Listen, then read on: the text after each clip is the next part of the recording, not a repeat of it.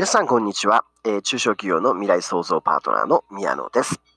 えー日経新聞から学ぶ中小企業の未来、えー本日もお届けしてまいります。え本日、日経新聞の朝刊から取り上げる記事は、え資金供給の伸び14兆円に縮小。昨年末、日銀が国債購入減です。え記事の内容をまずは簡単にご紹介したいと思います。え日本銀行のですね、マネタリーベースの伸びが、の鈍化が鮮明になっているということです。このマネタリーベースっていうのは、えーまあ、お金の元となるものですね。まあ、主に、え民間の金融機関が日本銀行の当座預金に、えー積み上げているこう預金というものですね。これが主なものになります。で、これがですね、7日に発表した2019年12月末の残高っていうのが518兆円ということで、前年末と比べた増加額っていうのが14兆円にとどまっています。で、この記事の中で特に重要だなというふうに私が感じたことっていうのは何かっていうと、日銀の国債の購入が減少しているということなんですね。で日銀の国債購入の減少で金融機関の収入っていうのが減りまして、で当座預金も伸び悩んでいると。でだからまあこの残高が減ったということなんですが、この日銀の国債購入の減少っていうのは非常に重要です。でそこでまあこの記事からどんなことが学べるかっていうことを見てまいりたいと思います。えこれステルステーパリングっていう言葉があります。これ何かってステルスってかも見えないっていうことですよね。で、このテーパリングっていうのは、まあ、金融緩和の出口というようなことなんです。まあ、金融緩和をやめていくことをテーパリングということなんですが、もう日本銀行はですね、えー見えない金融緩和の出口っていうものをこうスタートしたと、始めたということがもうはっきりしてきたということです。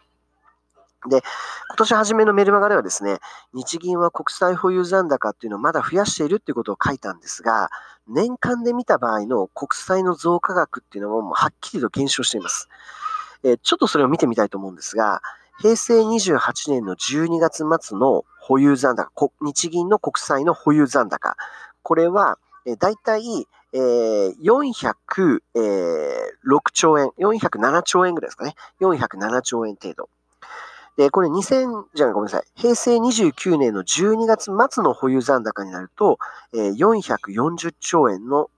残高になります。えーつまり増加額っていうのは33兆7000億円ぐらいはあるわけですね。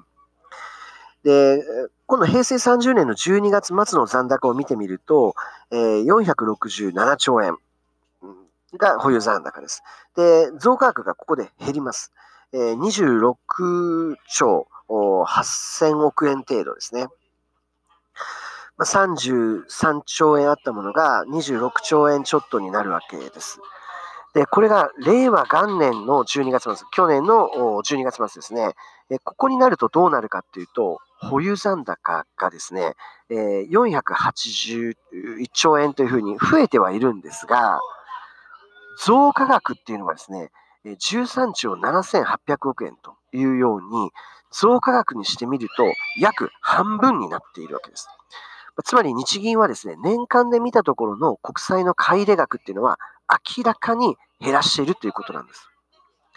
で、表向きはですね、金融緩和を継続という姿勢を取り続けているんですけれども、実際の行動としては金融緩和の出口に明らかに向かっているということです。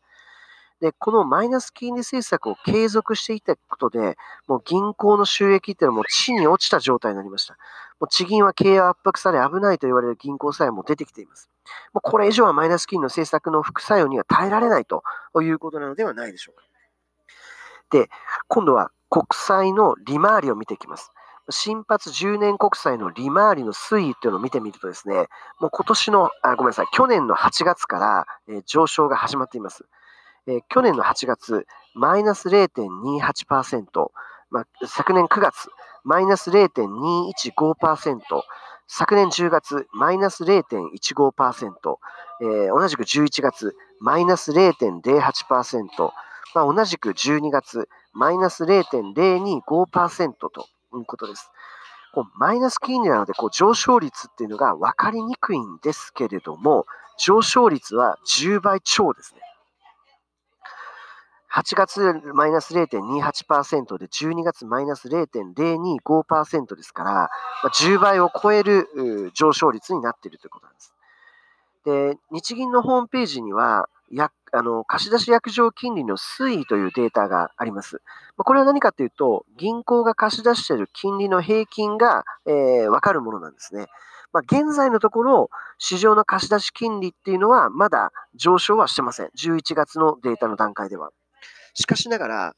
今後ですね、えー、このままいくと、市場金利も上昇していくと思います。まあ、住宅ローンはすでに、えー、上がってきています。で、現在ですね、借り入れがある企業っていうのは、今度貸し出し金利が上がってくれば、もう借り換えの際に金利が上昇する可能性があります。つまり、支払い利息が増える可能性を考えておかなければならないという状況なわけです。でそして、金利が上昇すれば、不動産の販売は、特に事業用の不動産であるとか、投資用不動産っていうのは止まります。で、消費増税の影響が今後明らかに経済指標にも現れてくるはずです。まあ、現在もすでに出ているんですけども、10月以降のですね、データが全部揃ってですね、えー、明らかになってくるのは今年半ばぐらいまでにはですね、日本経済のこう壊滅的な打撃っていうのが明らかになってくることはほぼ間違いないと思います。その時に金利が上昇していたら、まあ、世界経済の雲行きも怪しいですよね。まあ、アメリカのネット上のですね、キーワードで最もホットなキーワードは、第3次世界大戦です。まあ、1929年のですね、世界大恐慌の結末っていうのはですね、こう第二次世界大戦だったんですね。まあ、このまま世界経済が崩れた場合、まあ、世界的な恐慌は避けられないと思います。まあ、その時、第3次世界大戦。まあ、現実にはなってほしくない出来事ではありますが、あのー、全くないことではない状況です。まあ、イラン革命防衛隊のですね、えー、ソレイマニ司令官殺害をした、えー、アメリカの行動のですね、影響はもう想像以上に大きくて、まあ、イランはすでに報復措置で、えー、イラクの米軍基地にミサイルはもう撃ち込んだようですね。で、世界経済が強硬状態になればですね、日本国内の消費税増税の影響はよりより深刻になってきます。大統領選挙の行方もこれでちょっとわからなくなってきたということも言えるのではないでしょうか。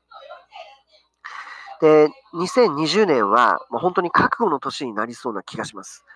えー、学び、学び、より学び、まあ、世界の行方を見つめ見据えるという必要が間違いなくあります。時代の大変革は間違いないという状況にあります。本日はここまでです。ありがとうございました。